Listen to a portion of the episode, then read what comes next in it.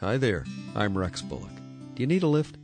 You know, I think I'm probably talking to somebody today who has recently lost someone that you really love. I don't know where you are.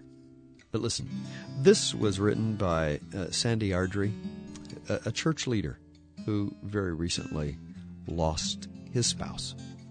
And he, he just wrote this about 60 days. In fact, it's called 60 Days Later. Listen, sometimes I think I will survive. Sometimes I'm certain I won't.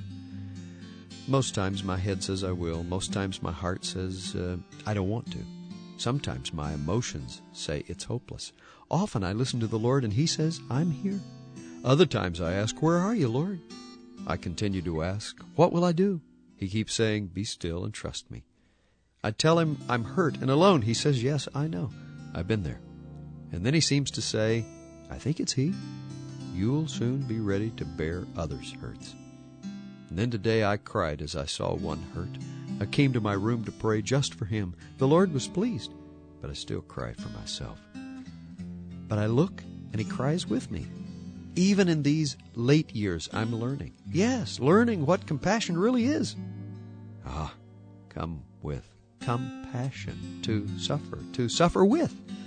So he suffers with me in my deep grief, that I may be able to live out his compassion. Jesus was made perfect through suffering. I will surrender to his perfect process. I'm sure this is where he's leading. I've been singing it surrender, completely surrender. His will is my peace for today. Isn't that great? Like a copy? 1 800 783 3297.